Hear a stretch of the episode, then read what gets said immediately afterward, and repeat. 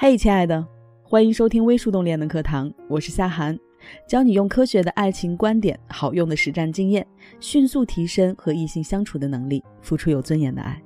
如果你也有情感困惑，关注微信公众号“微树洞恋的课堂”。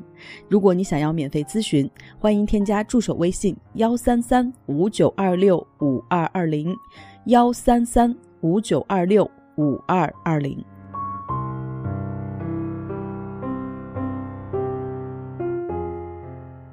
英国知名作家、艺术家王尔德先生呢，曾在他的《道林格雷的画像》里说过这样一句话：“漂亮的脸蛋太多，有趣的灵魂太少。”无独有偶啊，我国知名的作家王小波先生呢，也曾经说过这样的话：“一辈子很长，要和有趣的人在一起，做有趣的事儿，过有趣的生活。”紧接着，网络上就开始流行起了一句跟有趣特别相关的用语。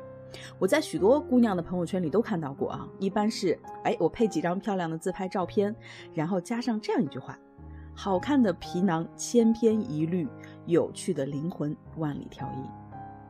是的，在这个盛产美的时代，一句帅哥美女就跟喊一声你好一样，只是一句客套的尊称。就算有人夸你漂亮，大多数时候我们都不太会当真，对吧？顶多就开心那么一小会儿。然而，如果有人对你说，呀，你真是个有趣的人呢！相信这句赞美呢，会唤醒很多姑娘的自我认同感。成为别人眼中有趣的人，会让我们感到莫大的自豪。很多人都说高晓松有趣，说王小波有趣，说罗胖子、樊胖子有趣，却很少有人说那些小鲜肉有趣的。虽然高晓松也称自己是小鲜肉啊，正是因为有趣这件事儿呢，它太难复制了。金钱买不来，颜值换不来，更多的是表现出个人的本身内在的魅力。所以呢，在有趣的人身上，你会发现除了有趣之外，常常还一并存在着其他的特点。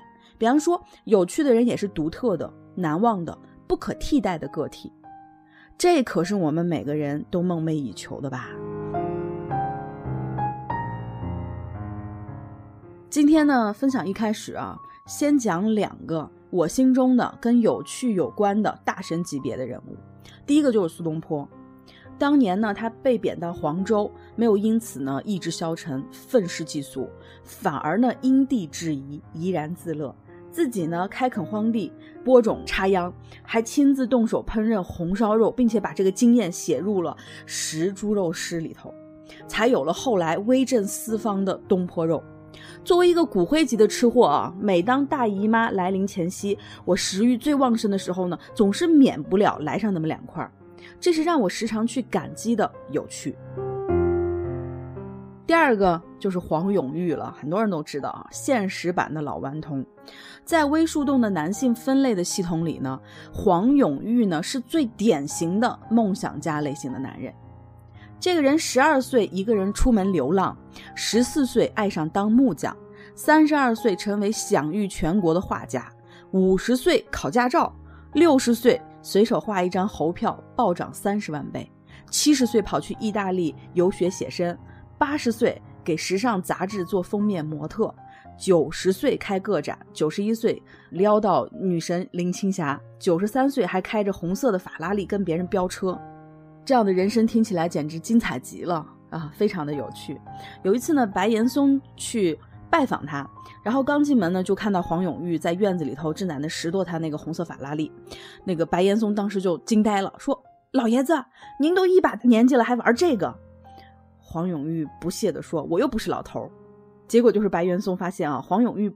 不单是玩法拉利，他还玩德国原装的奔驰 S 三二零、宝马 Z 四，还有保时捷九幺幺那个敞篷跑车，还有路虎的越野呀，保时捷的卡宴这些，以及他那个红色法拉利的那个 F 四三零，就这些他都玩。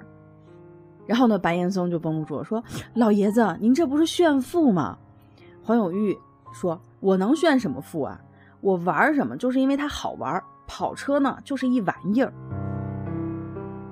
最后呢，白岩松呢不得不佩服的说：“老了就做黄永玉。”黄永玉九十岁那年呢，国家博物馆呢是准备为他举办黄永玉九零画展的。记者就问黄永玉说：“老爷子，参加宴会的人是否需要打领结？女士呢，是否要穿晚礼服呢？”黄永玉就叼着他那个大烟斗，哈哈大笑说：“都不必了，最好裸体。”记者又逗黄永玉问：“老爷子，那您的感情生活如何呢？”黄永玉一本正经的回答：“我的感情生活非常糟糕。我最后一次进入女人的身体是参观自由女神像。还有一回呢，是黄永玉和相声大师侯宝林呢两个人乘车聊天我们都知道哈，侯宝林呢他在相声界贯口呢是无人能敌的。那么侯宝林呢就逗黄永玉：“你还教不教课？”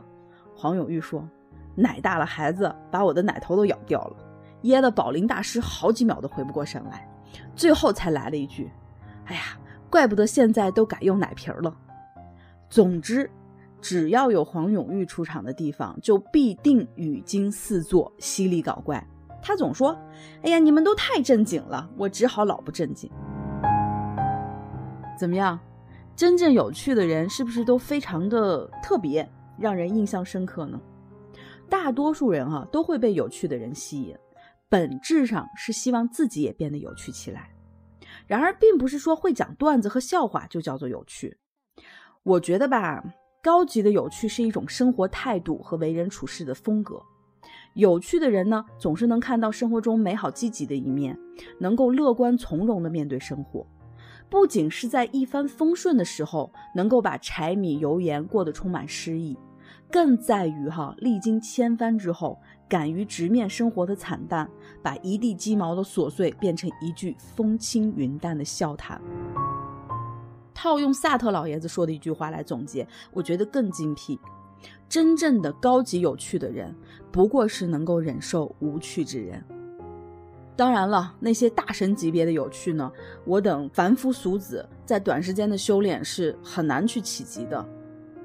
在社交活动的时候呢？我们经常担心自己的表现是不是会很无趣，虽然哈，我们没有办法去企及那些大神级别的那种很高级、很有深度的有趣，但是啊，事实上，没有人是真正无趣的。大部分人觉得自己无趣呢，是不够了解自己，或者不敢、不知道该怎么样与人交流。当我们说一个人无趣的时候呢，我们往往是在说一个人没有勇气，或者没有耐心去表现自己的灵魂。所以，如果哈。我们可以对自己的生活做一个认真的复盘，一定会发现很多自己能够吸引到别人的独到之处。因为我说了，从来没有一个人天生是无趣的。如何通过一些方法技巧去激活我们有趣的灵魂？OK，关于这一点哈，我有一些建议，今天就想分享给大家。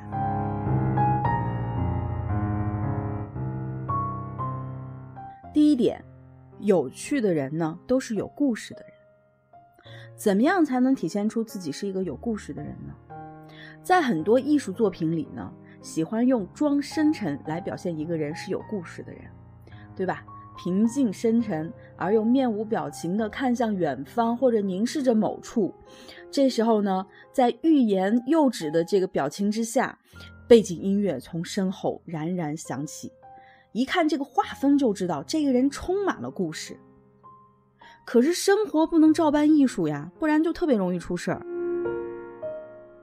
我有个女学员就是这样，单身了好多年，相亲无数，甚至花重金去交友网站的线下实体店解决人生大事，但是一直都没结果，自己也纳闷儿。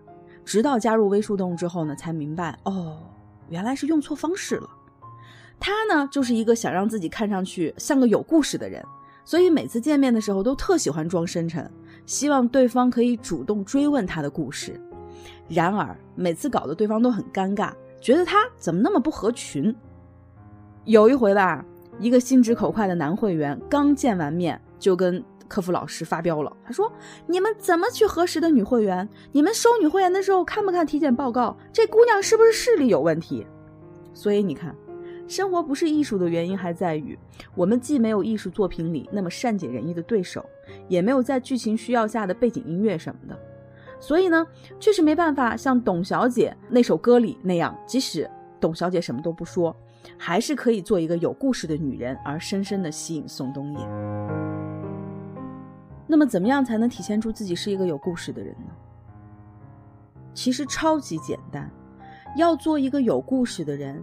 首先呢，你得会讲故事。有没有发现哈，一次成功的相亲，一个完美的约会，一个让你有感觉的人，这个过程当中的对话内容百分之八十都是通过讲故事来完成的。那么，怎么样去讲好一个故事呢？我今天简单的跟大家分享一下。